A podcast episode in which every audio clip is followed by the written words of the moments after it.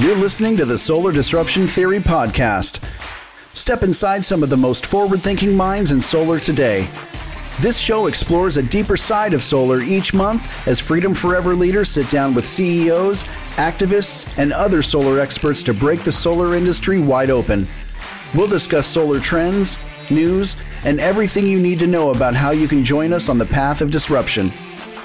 This is the Solar Disruption Theory.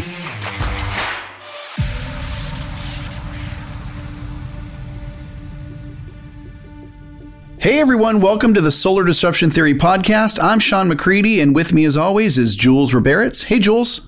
Hello everyone. This is so exciting. So, welcome back. Thank you so much for joining us. This is season two of the Solar Disruption Theory podcast. We've got a great year ahead of us, and we're introducing a new segment on the show in honor of the new year and the new season. So, each episode will be bringing you the latest and greatest in solar news. So, with that being said, let's kick off the show.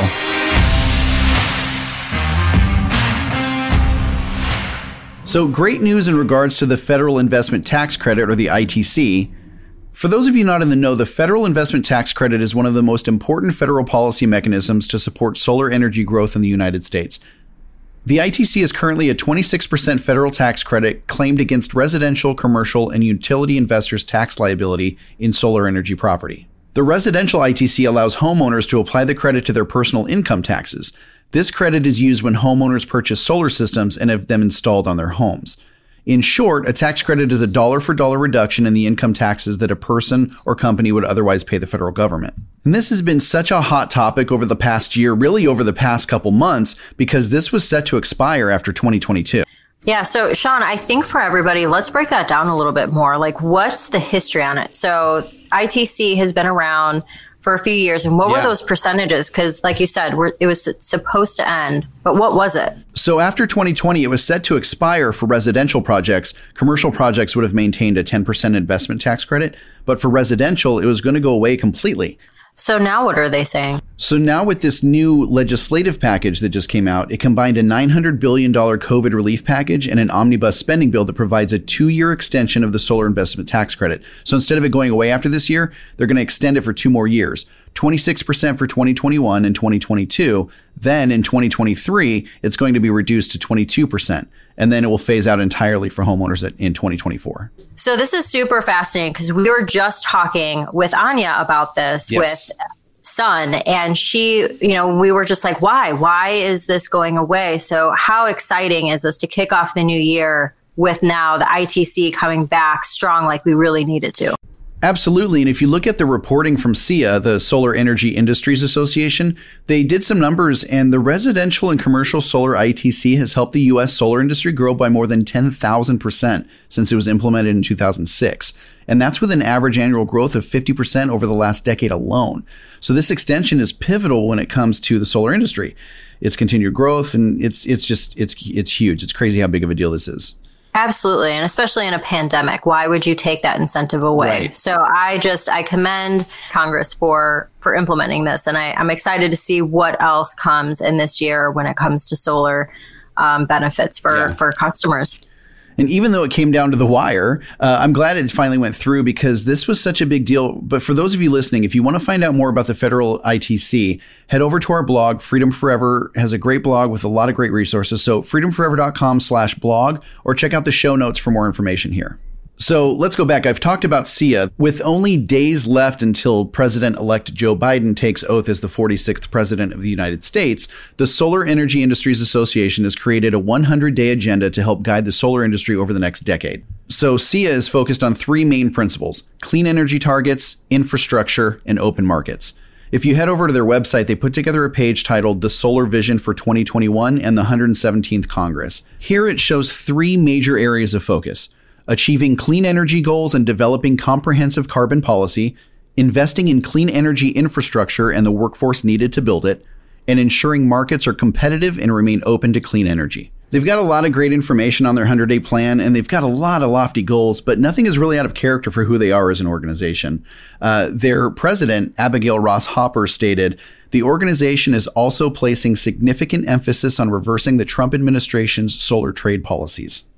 And just so everyone knows, back in 2018, um, what President Trump did was he put new tariffs around imported solar cells and modules. So that's, you know, that's where all of this is coming from. Right. And that was a huge deal for even us. Like getting solar panels at one point was pretty pretty hard. And even when you would get them, the prices were, were ridiculous. So they have a lot of lofty goals for 2021. And what we just discussed is really just the tip of the iceberg. They have plans for community solar programs, low income access to solar transmission, planning and grid modernization. There's a lot of stuff in this plan. And this is super exciting because it takes a really holistic approach to it. It's not just one dimensional, there's a lot of levels to this. So I'm super excited to see what comes of this in 2020. Absolutely. 2022. 2022, 2021, beyond. I mean, 2021. yeah. wait, wait, what year are we in? it's like when you can't oh, remember oh, yeah, what to write on your check. The right one. Oh, yeah, yeah. yeah. So if you'd like more information on SEIA's 100 day agenda, check out SEIA.org or just visit the link in our episode notes. But with that, there's a lot of great news for solar, and we've got a lot of really great guests lined up for the new year. So let's get into it. Let's bring on the first guest of 2021 and season two.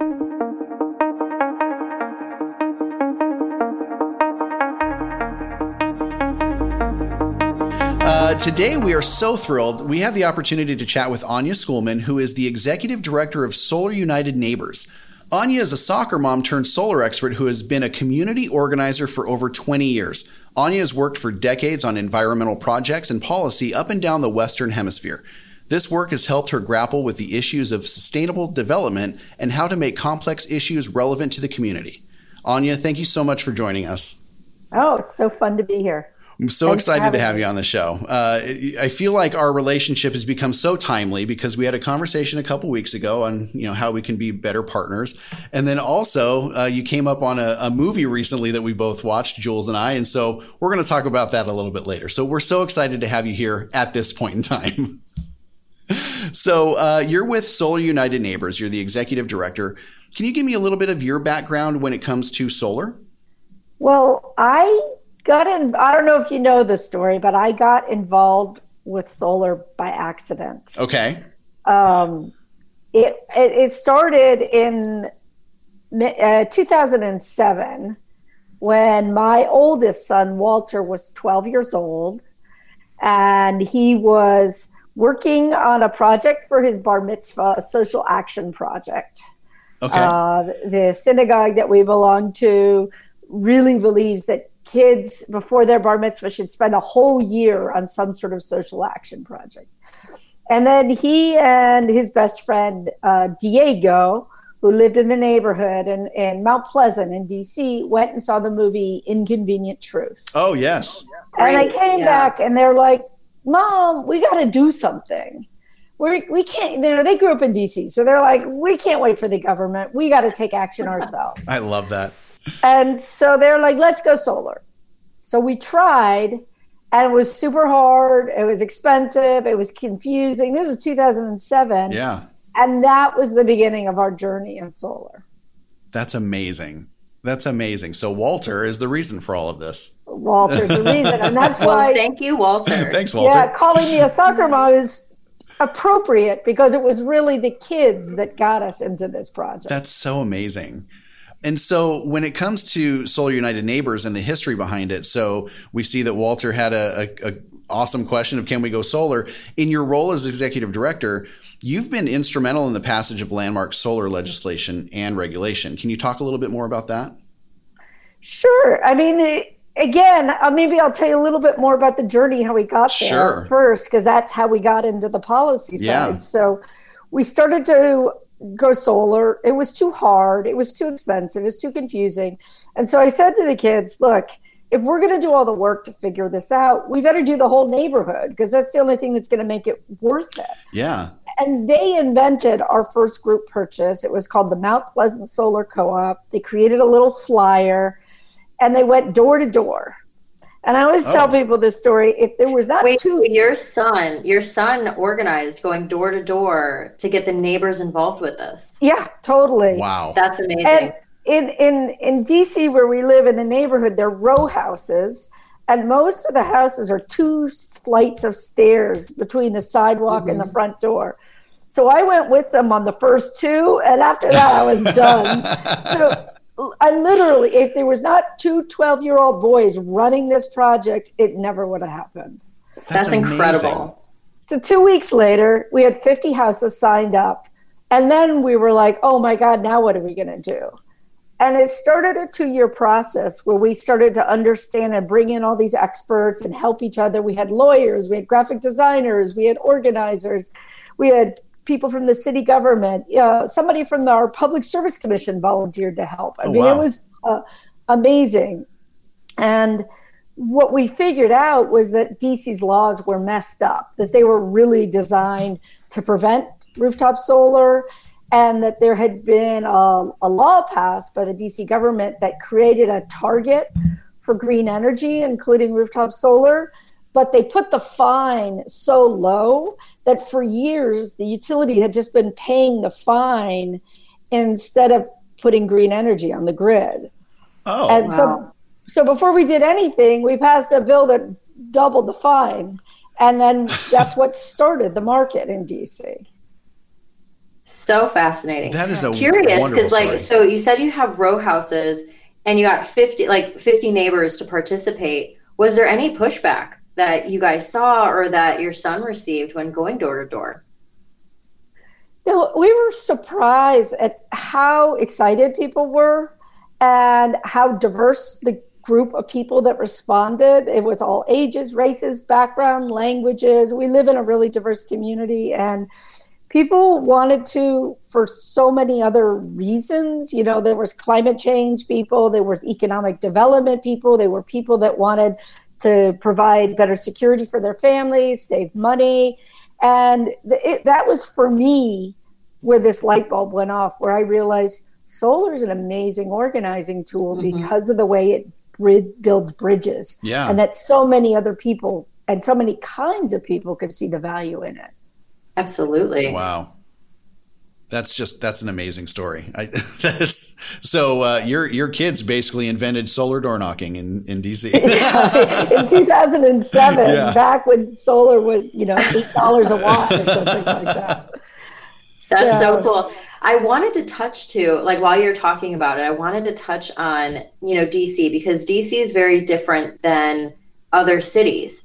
And, you know, in you know in the show that we sean and i will touch on later clearly but in the show like it kind of dives into into that and i wanted you to elaborate a little bit more on you know why it's so hard in cities that are in states because dc is not um, wh- why that's so hard because DC has its own public service commission, we get to regulate our own energy. Whereas most cities are part of a state and the, the energy is regulated by the public service commission at the state level. So then the cities and the countryside are balancing interests. So, for example, we're working a lot in Texas and Pennsylvania. And in states like that, the people in Philly and the people in Pittsburgh have to balance the interests of the people in the Marcellus Shale region, right? Mm-hmm. So there's really diverse interests, or the people in Texas have to balance the oil and gas industry right. because it's at a state level. And having it be at the city level means you're not balancing such broad interests, but you're also much more able to hold the electeds accountable because it's most of energy policy making is very opaque and very out of reach to sort of regular people. It's complicated jargon. It's you know proceedings that go on for two and a half years. Right. It's a it's a world of lawyers and it's very complex. And so because it was DC, we were able to really shine a light on the process. Mm-hmm. We were able to organize politically. So we organized solar owners in all the political wards in DC. And then we started passing legislation. So we did a series of bills. That first one was in 2008. And then we tightened and expanded the solar market in 2011. And mm-hmm. we doubled the SREC value. We closed the market so that we had our own SREC values there. Uh, for people who aren't from an SREC state, that's the solar renewable energy credit. So it's the green value of your electricity.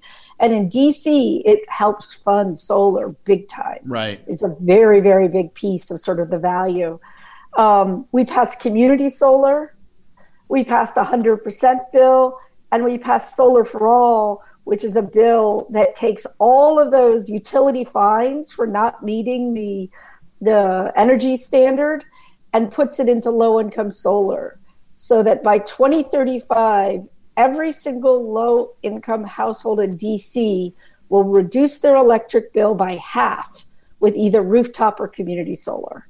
And that's wow. already in legislation. And so it's that thing of having your elected people accountable to you right. directly. Right. That may, it's much easier at a city level than at a state level where you got all these trade offs. Right.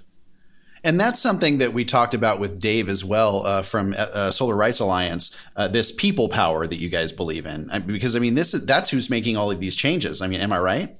Absolutely, it's really.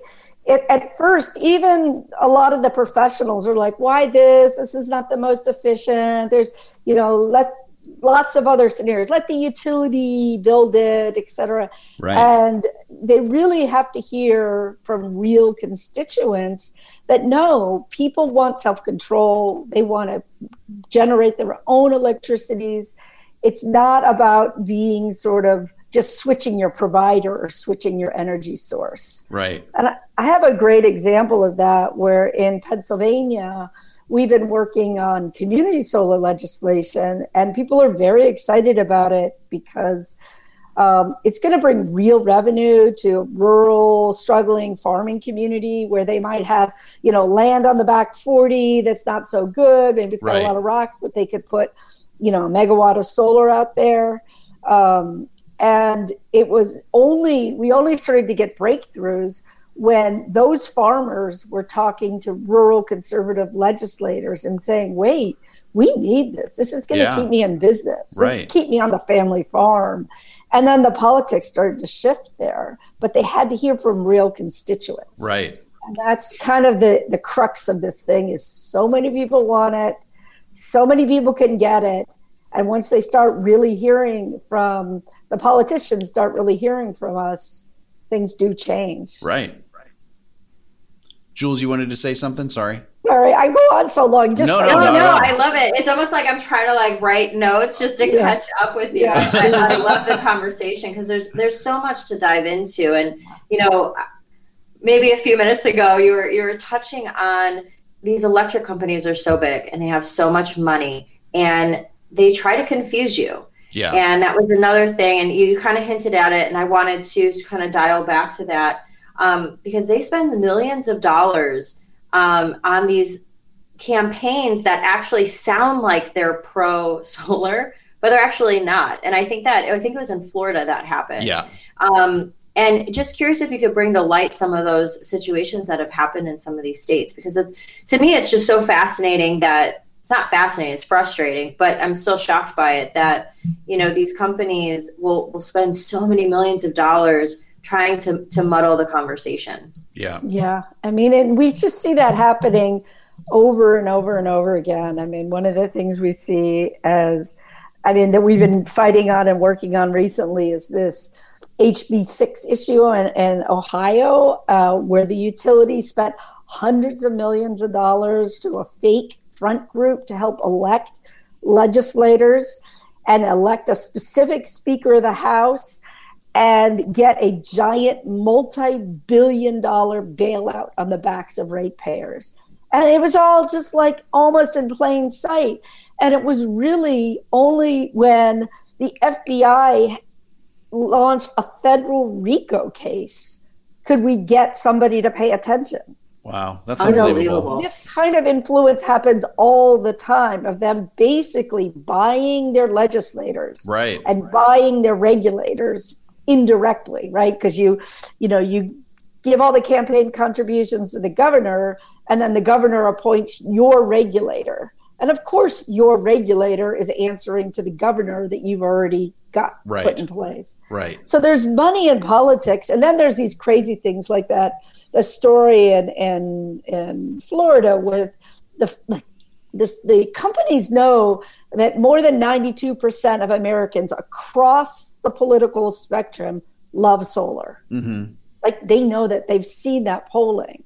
And so if it ever gets to a referendum or a popular vote on these issues, they're lost unless they can confuse people right mm-hmm. and trick them into voting against their own interests because if people if it's clearly written people will always vote for having more self-control more independence more energy independence more power saving money on their bill and the, the, the secret that the utilities keep trying to obfuscate is that you can make electricity more cheaply on your roof than you can buy it from them right and they and don't like competition. The essential fact that right. they don't want anybody to right. Know, right. They don't want competition, and they they believe that they own electricity. Right. Yeah. And they've got their monopoly, and nothing should undermine that. And uh, there's just a lot of us that are like, it's time to rethink what that monopoly means and where the parameters of it are. Right. Absolutely. Absolutely. Well, with that, you know, because like we were saying that you know, this is definitely a David and Goliath situation. You yeah. know, you've got these big companies and then, you know, you have people.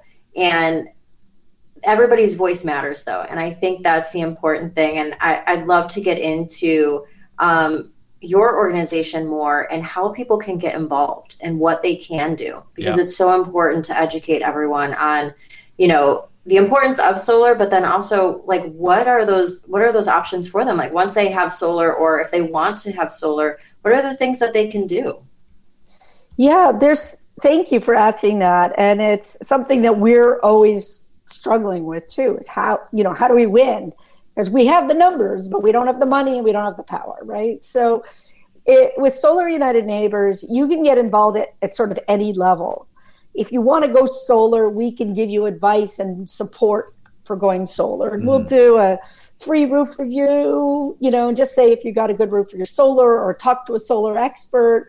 In some states, we organize group purchases, but in many other states, we don't. So you can go solar, and that's one very tangible thing that people can do. And and I think it's one of the most empowering things that people can do but I always say going solar is the beginning of the process, whether you go with us or another company or on your own or you build it. We have all these DIY people too that put it on their cabins and stuff. Um, so you can, it's the beginning. And then there's so many things you can do. First of all, you can share solar, you can tell people. So, one of the things we do is we run the National Solar Home Tour with a lot of partners. And this year it was virtual. It's available right now. It's like nationalsolartour.org online. And you can go there, and there's, I think, 2,000 people shared homemade videos. Maybe it wasn't that number. I'm terrible at numbers, but hundreds and hundreds of people made videos of their own solar so that they could tell their neighbors. That's so great. And studies have showed that the number one statistically predictive figure of like if you're likely to go solar is somebody in your neighborhood already went solar.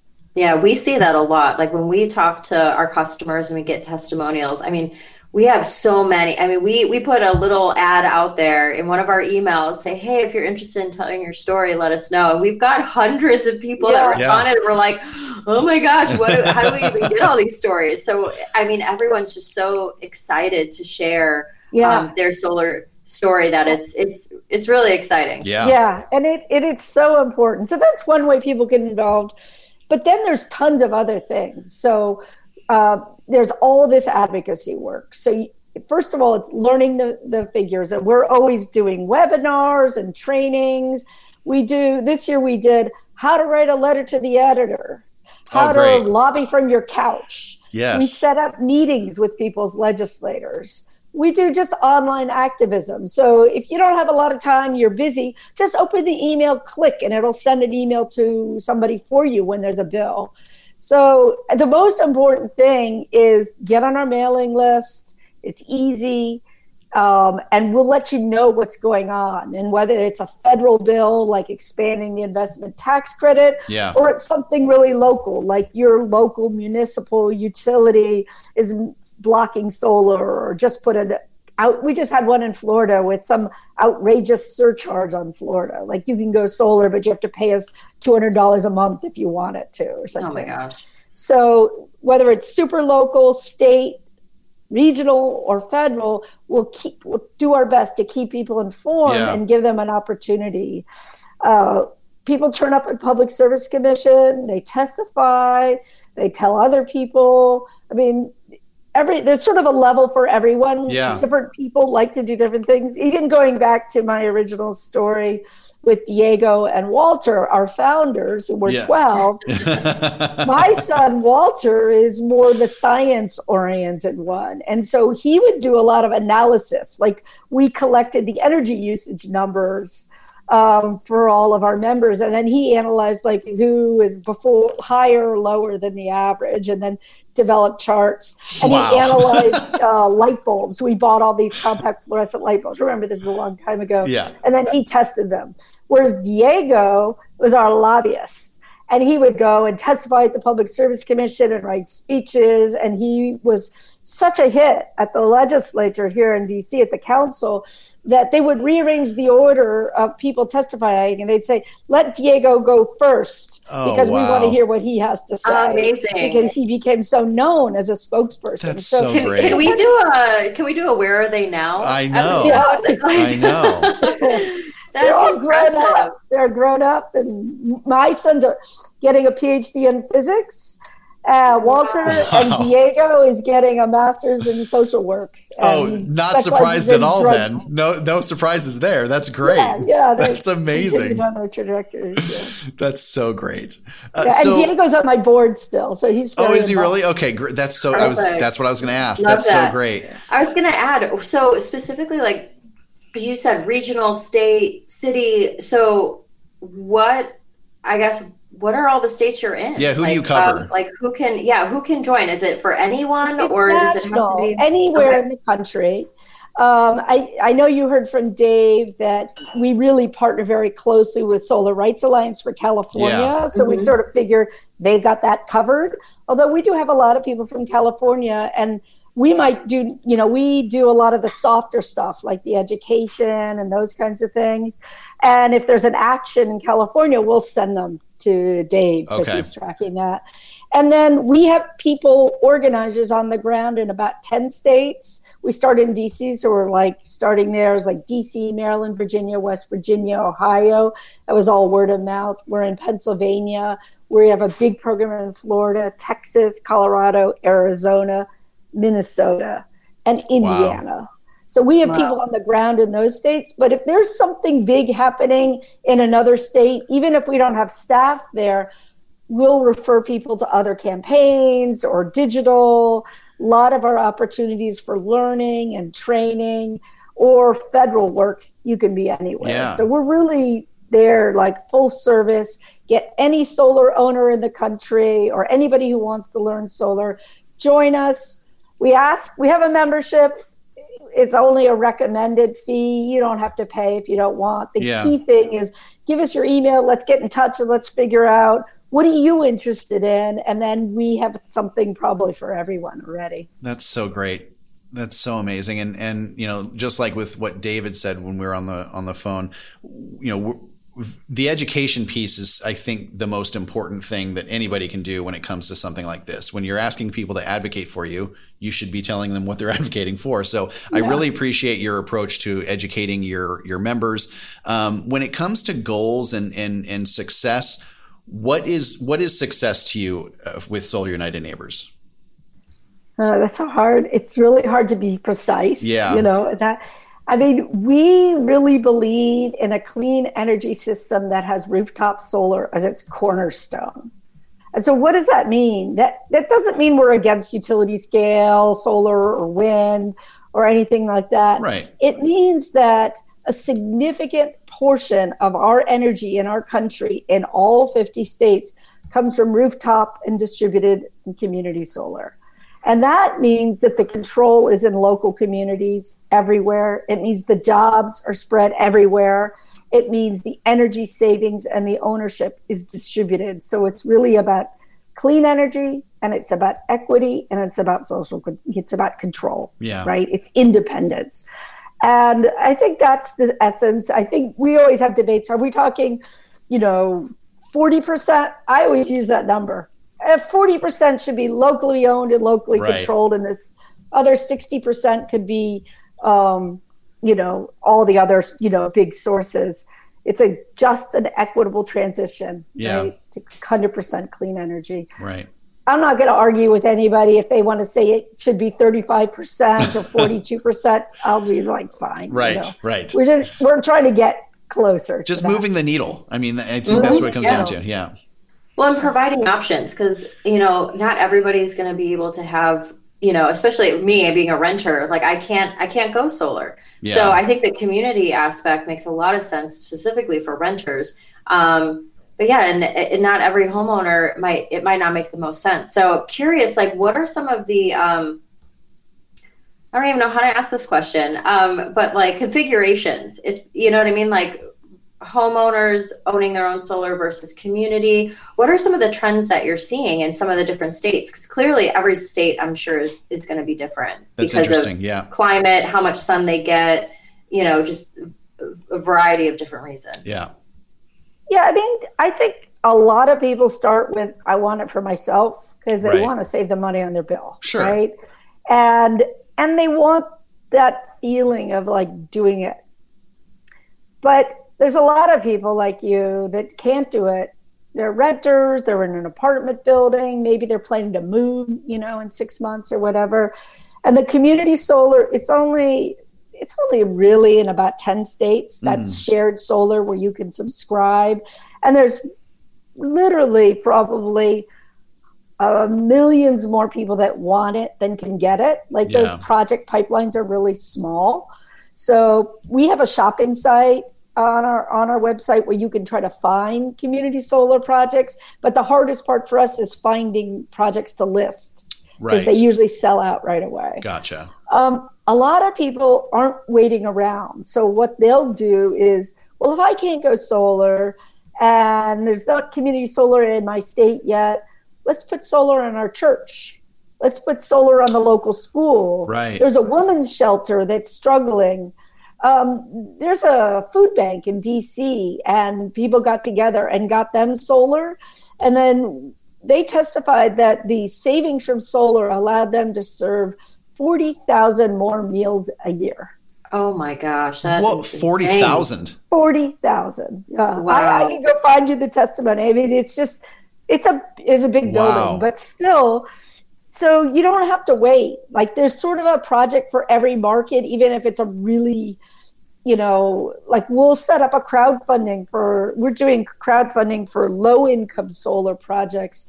Um, we've got one in um, Indianapolis right now, and we're starting one in Duluth. So even any kind of market, people can still come together and move this idea forward by working together. Right.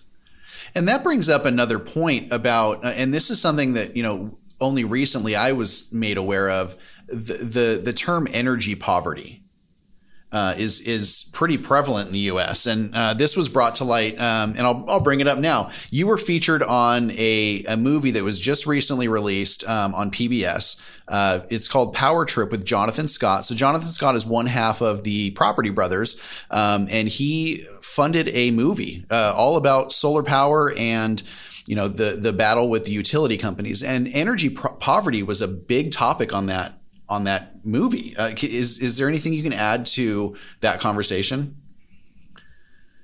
Well, first of all, he did an amazing job on the movie. I yes. thought, and just making it accessible. And it's like so many people his journey started with trying to put solar on his own roof. Right. And then it kind of started to uncover these layers of like, why isn't this easier? What, who's getting in my way? Why doesn't everybody have it? You know? Yeah. And when you start asking those questions, it led him across the whole United States.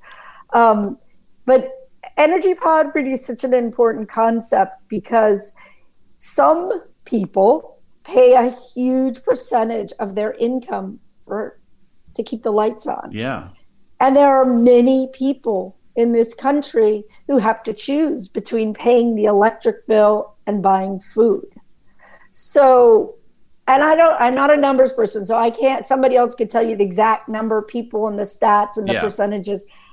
I can't do that because I can never remember numbers, but I can tell you we did, we ran a, a low income solar program in Washington, D.C., and it was part of, after passing that bill for Solar for All, they started the implementation, and we ran it for 18 months. And um, uh, Yesenia Rivera, who's a woman on my staff who ran that programs, talking to participants and saying, uh, and some of them were in the movie actually, uh-huh. and he was like, "Well, what's you know what? How is it going to change your life now that you have solar on your roof?" And they were literally like, "Now I don't have to pick." Right. Oh yeah, she was like, "I could buy bread now." Yeah. Yeah. Right. Is that that couple? Yeah. yeah. Exactly. Yeah. So it's so amazing to see a solution like rooftop solar that works at so many levels. Right. It's the local jobs, it's your income, it's equity, climate, it's clean energy, yeah. air pollution. You know, it's such a huge stack, value stack. Yeah. Right? And when we talk about that, you know, a lot of people will say, "Oh, I went solar because I wanted to save money on my electric bill." You know, you don't hear the stories very often. You know, they're out there where it is instead of I wanted to save money on my electric bill, I wanted to be able to buy food for my kids. I wanted yeah. to, you know, be able to buy new clothes for my my daughter. You know, things like that. And and not a lot of people hear that story. And so I think it was super important to hear that on that movie because it's going to bring this whole new uh, um, demographic of people out so that people can see these people are hurting and solar can be a solution for that. I mean, who would have yeah. thought that solar energy would be a solution for feeding a family? It's it's insane. Yeah. And I love that it's so diverse yeah. in, in the benefits that it provides. Yeah. And it's it, another frustrating thing was to see how you know the companies try to to market against it you know to make it sound like oh it's taking jobs away and right. but really it's bringing jobs it's bringing better jobs cleaner jobs because you know i think it was pennsylvania they were you know there's like this rally and everyone's like oh you know we don't want to lose the jobs but at the same time solar can bring the jobs and you know black lung disease you know affects i don't even again i'm not a numbers person either. Yeah, yeah. so i'm right there with you. I can't speak the stats but i know that but it's a huge number of coal miners. Yeah. Yeah the coal miners. Like so they've got i mean they're just riddled with health issues because of the coal. You know nuclear i don't even want to go there probably. Yeah, no. fish you know it's like yeah. the simpsons. So you know i mean there's just so many benefits of going solar from a, better job perspective. Yeah. So I'm surprised at all of the campaigns like against it. Yeah, yeah. Um, it's just special interests. We're running this campaign right now. We're just getting ready to launch with a lot of partners. We're looking for partners called 30 million solar roofs. And the idea is um, that really solar roofs should be part of the stimulus and that there should be a really targeted both policy changes and funding to get solar on low income roofs and in low income communities. And that is, again, this sort of stack get the jobs in low income yeah. communities. But there's a lot of barriers to low income people going solar, even though we know, because we're in the solar area that you can save money over the long term with right. solar if you do it. You got to come up with the cash. Yeah, yeah. you got to have a decent credit rating. You have to have financing. Your roof has to be in decent shape. Yeah. But there are solutions for all of that. And we've identified a lot of them and there's many practitioners out there. One thing you can do is the federal tax credit can yes. be a grant if you're low income. If you don't have make enough money to pay taxes, it should be a grant for you. Right. Or if you're a nonprofit like a church, you should be able to get a grant for the the that piece of it. Yeah. Another thing is innovative financing, and there's a lot of interesting work going on there. Another is just twinning solar programs with uh, community programs like roof replacement or housing programs. So why not include it? If you're trying to get people into low income housing, think of the whole bill, not just the bill for paying for the mortgage, but the mortgage plus utilities. Right. Yeah. And you start to build that in. So it's ch- shifts in thinking, shifts in financing, some policy changes, and then some directed, targeted stimulus funds could really transform this this kind of work. So that's the 30 million solar roofs is what we're calling it. I but love that. People they want to argue, should it really be 30 million roofs and not 29? And I'm like, I don't care what number. don't care. Is. It's the idea. Right? Well, when you know when you talk about the um, federal ITC turning that into a grant, is that something that is actively being worked on? Well, we're more in the so it happened in the last stimulus bill mm-hmm. in 2008 when there was the financial crash. Yeah. And they did the the ARRA, I think, you know, the big stimulus money that came to sort of get the US out of the economy. They did it then. So there's gotcha. precedent. Okay. And so we're trying to build on that. So right now we're just talking about it. There isn't a piece of introduced legislation. Yeah. It's more of a movement that we're trying to build steam for the, for that idea. Gotcha. Uh, when it comes to the ITC itself, is that something that you're working on for legislation, uh, supporting the legislation behind uh, increasing that, or I guess extending it? Yeah, we we're always on that. Um, we we usually add this part about making it a, a grant for low income and yeah. nonprofits. Um, but yes, whenever there's an opportunity, we're letting solar owners across the country know that it's an opportunity. And you might say, well, why are they going to act if they've already got their solar and they have probably already took their tax credit, or they might have done a third party ownership, in which case they might not even know about it, right? Because yeah. the solar company took the tax credit and right. they're just leasing the system. But what we find is if people have taken the trouble to go solar, they care about solar. Right. And we actually have studies showing that solar owners are five times more likely to take action on clean energy than just other people. And it's like they put their money where their mouth is and now they're putting their actions. That's so, so great. We educate people. Even if they went solar with a PPA, we're like, well, did you know about the ITC? Did you know how that financed and made your system more affordable? Don't you want more people to do it? Right. And what we always hear back is yes, let's expand it. Let's get more people. Let's make this grow. So it's it just takes sometimes some steps to get people yeah. like we talk about ITC and everybody does what are you talking about investment tax credit still don't get it so you have to say okay we're talking about the government tax credit for rooftop solar. Right, right. Right. And then people are like, "Oh, that's great. We should have more things like that."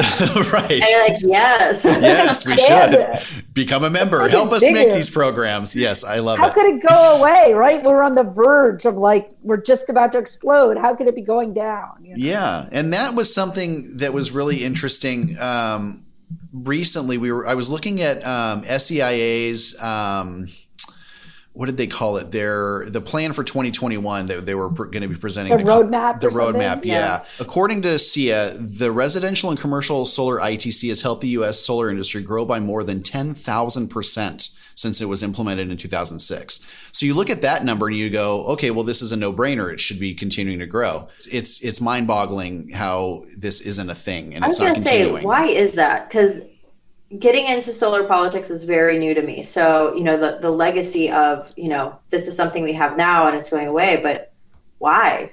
Yeah. we will get that question a lot of times, especially from libertarians who are like, you know, we don't believe in government subsidies and things like that and uh, we want a fair, you know, level playing field. We want everything to compete. And the, the the problem with that argument is that there are massive subsidies in the other sectors.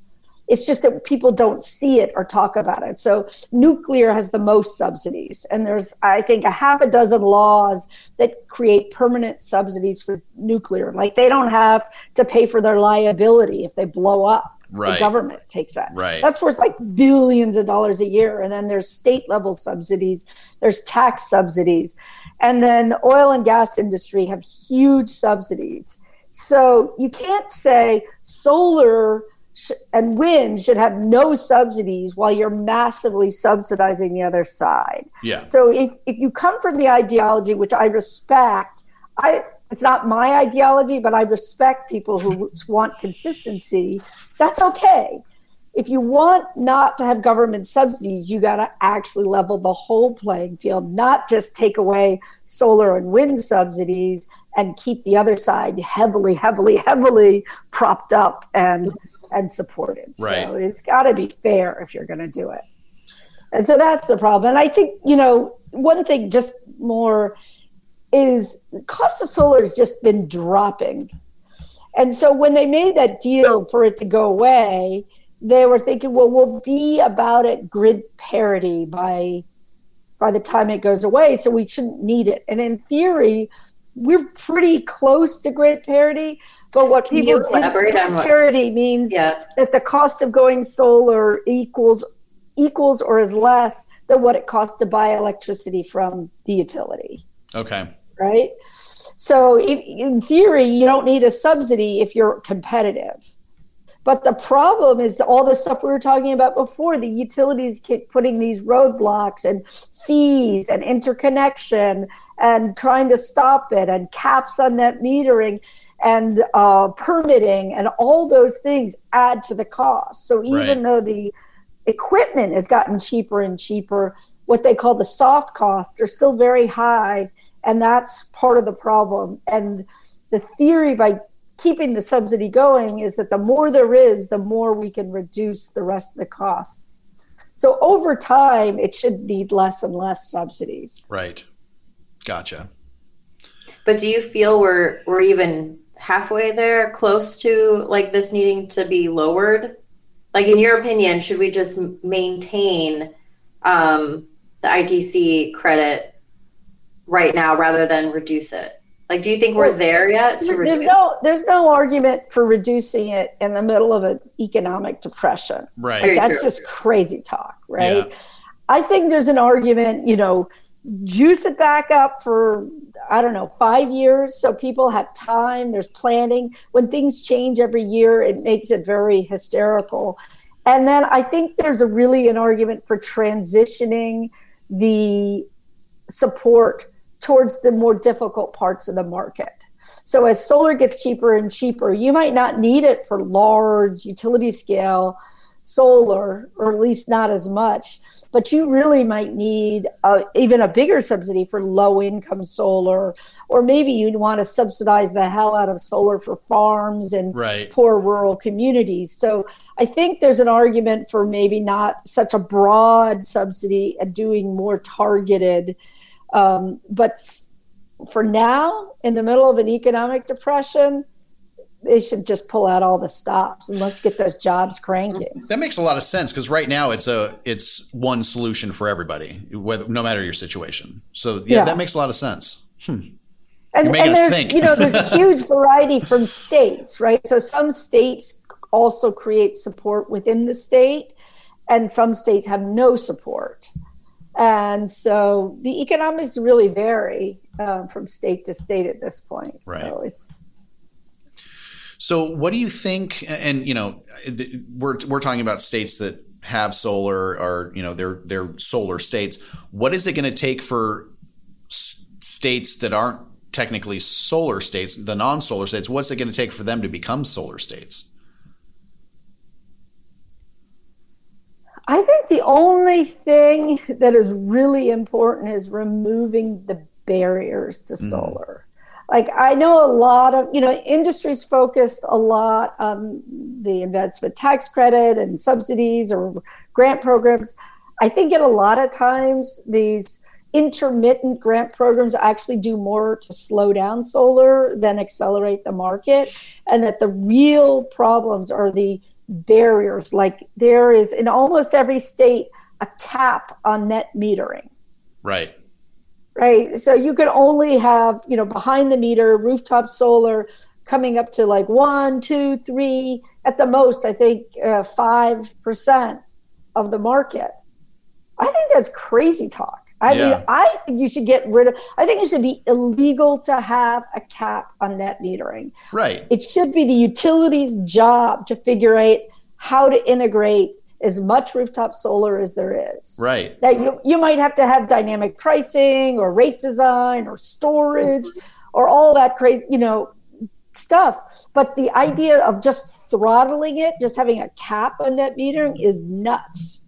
So I, those are the kinds of things that um, fixed charges. There's a, tons of utilities, especially smaller ones, that they're like, okay, you can have solar, but you got to pay us $50 a month for the right to have solar. Right. And so there's a lot of barriers. There's a lot of very ridiculous um, permitting that's not like I'm very, because we're consumer advocates, we really care about having good, strong permitting rules. Yeah to protect homeowners and protect consumers.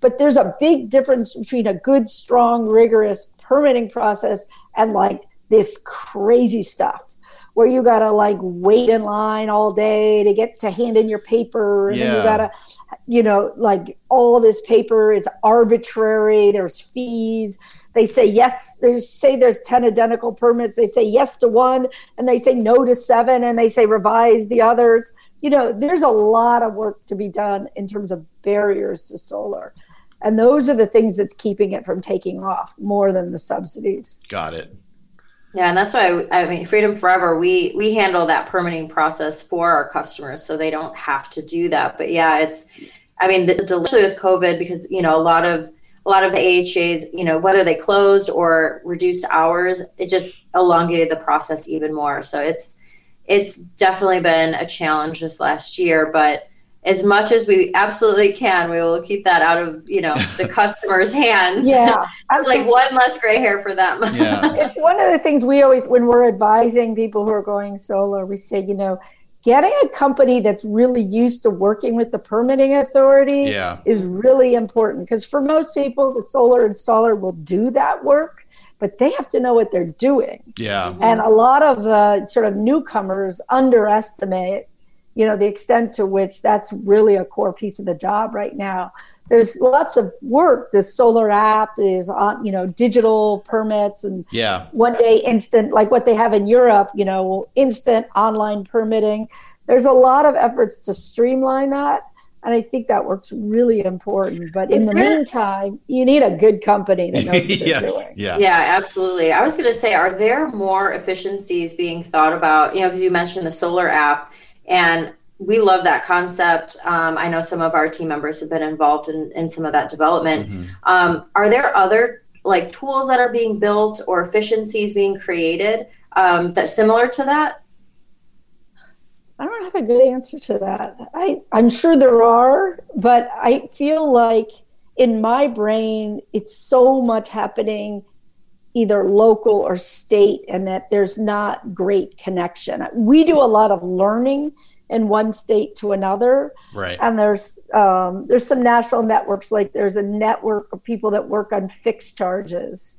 And we've been working, I'll give you an example. We've been working on model legislation on homeowners agreements, HOAs. Mm-hmm. We've passed the bill in a couple places and we failed in a few places because HOAs often put arbitrary limits on rooftop solar. So there's sort of uh, there's a lot of examples like that where there's like a model HOA, like HOAs cannot stop solar. It's ridiculous. They shouldn't. Mm-hmm. But you you often need state level legislation for that. Um, there's sort of solar bill of rights efforts.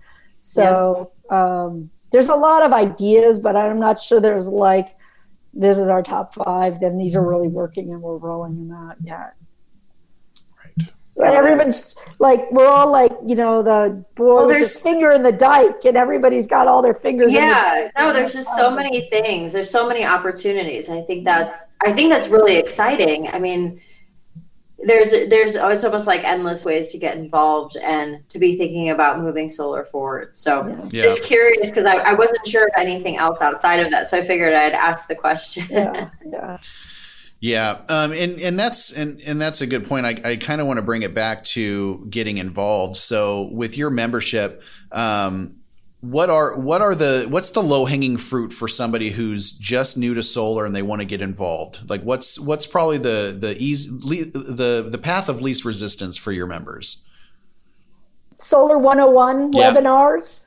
You know, we we run them all the time. They're yeah. open to the public. They're free just basic solar. And then we have like Solar 201 and we have Learn About Batteries and we have, you know, so I'd say get on the mailing list, participate in some webinars, get on our Facebook group, start meeting some other people, uh, yeah. maybe go onto a state uh, group, meet other people from your state. Yeah. It's just like a lot of just simple entry level stuff for people to get their feet wet. And yeah. then you know, we're putting out notices like every week, like anybody want to do this? Anybody want to do that? Yeah. So then it's, you know, it's just so then it's respond to our email, get yeah, involved. Exactly. Yeah. Or or start your own initiative and we'll support you. Lots of times people will contact us and they'll be like, you know, I'm really trying to take my church solar. What do I do? Yeah. How do I do it? And so we're like, you know, here's some toolkits. Um, we can help you so it could be you figure out what you want to do, yeah. or it could be come and learn or meet other people. Um, yeah. So many different ways. I'm hearing get educated, and there's plenty of resources with with Solar United Neighbors to get educated, and that's we, that's amazing. We even have a Girl Scout, Boy Scout. We have a solar I'm patch. so glad you said that because I was yeah. going to bring this up. So tell yeah. us more about the solar patch. Yeah, so it, you get the patches are beautiful, and so there's a curriculum online. Usually, a whole troop will do it with with the troop leader. There's activities at various levels. You can get involved in your community, and then once everybody does it, they turn it in, and they, and we send them the patch. That's so. And cool. we've had like thousands this year have wow. won solar patch. Really, thousands? Yeah, thousands. That's yeah. amazing. I think it's like two thousand five hundred or something. I love year. I love that thought because I I don't remember who I was talking to, but on the show I had brought up kind of uh, solar in the school system.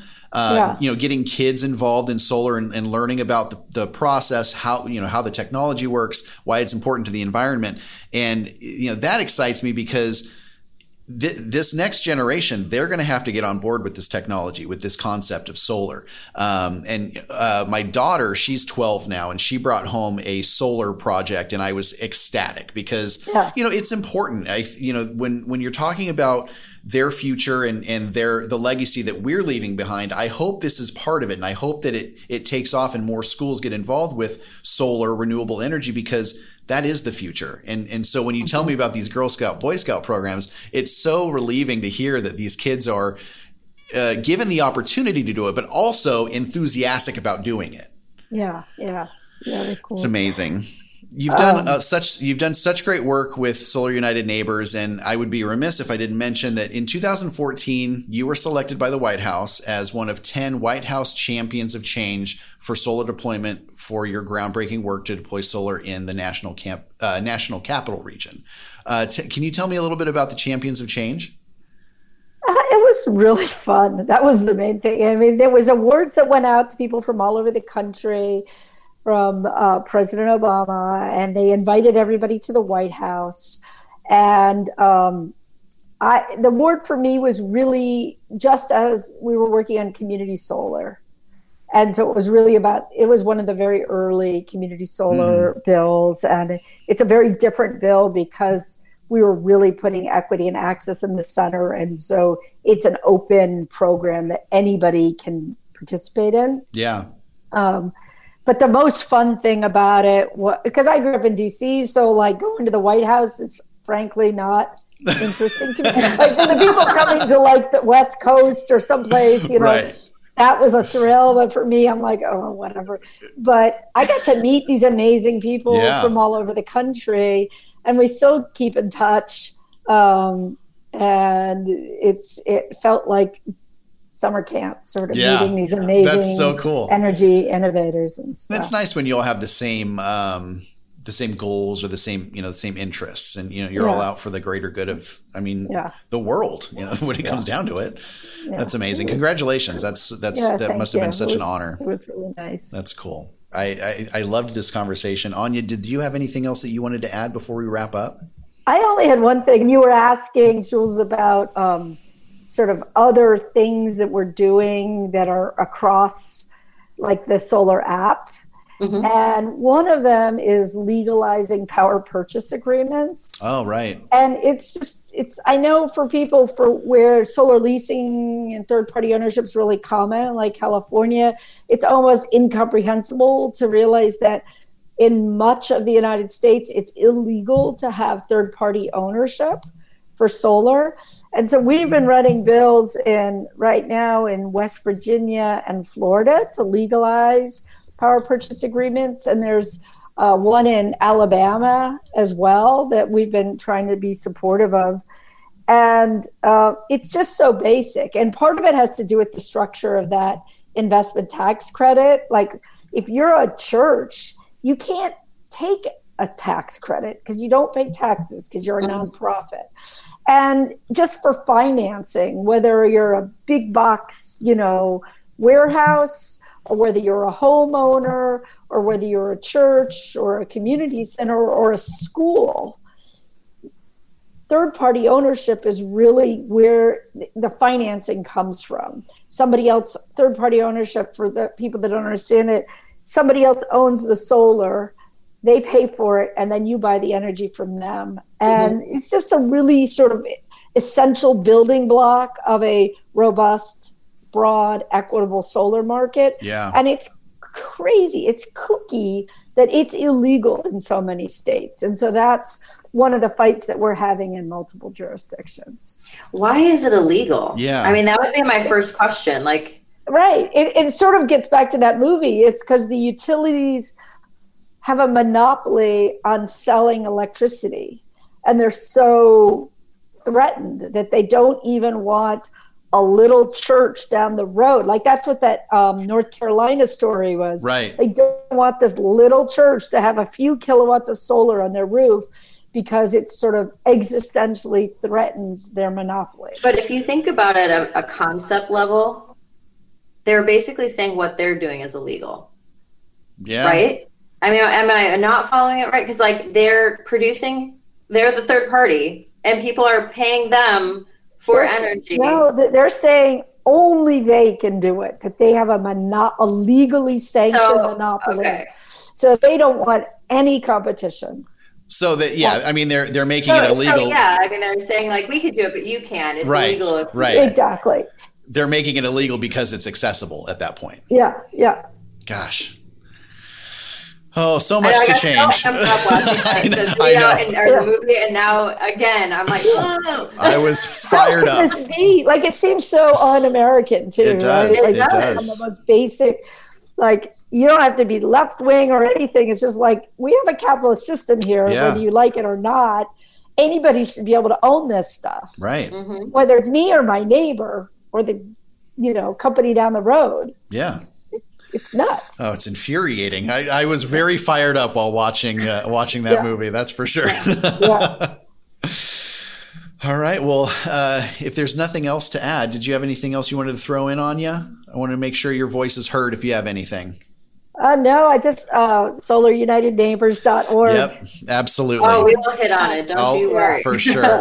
well, thank you so much. It sounds like that's our time for today. Anya, thank you so much. This was such a fabulous conversation, and and I'm just I'm so glad that all of this timing worked out to where we were able to meet. I got to see you on a, a movie that I was super yeah. passionate about, and now we get to have a really fun conversation. So thank yeah. you so much for joining us. It was such a pleasure.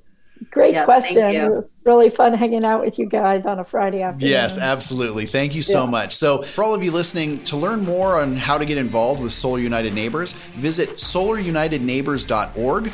And for the National Solar Tour that Anya was re- referencing, check out nationalsolartour.org. And if you'd like to catch her in Power Trip featuring Jonathan Scott, check out pbs.org. For everything you need to know about Freedom Forever and the Solar Disruption Theory podcast, visit solardisruptiontheory.com and also make sure you subscribe, leave a review, and help us share this podcast with the world. On behalf of Jules, Anya, and myself, thank you so much for listening to the Solar Disruption Theory podcast. We'll talk to you soon.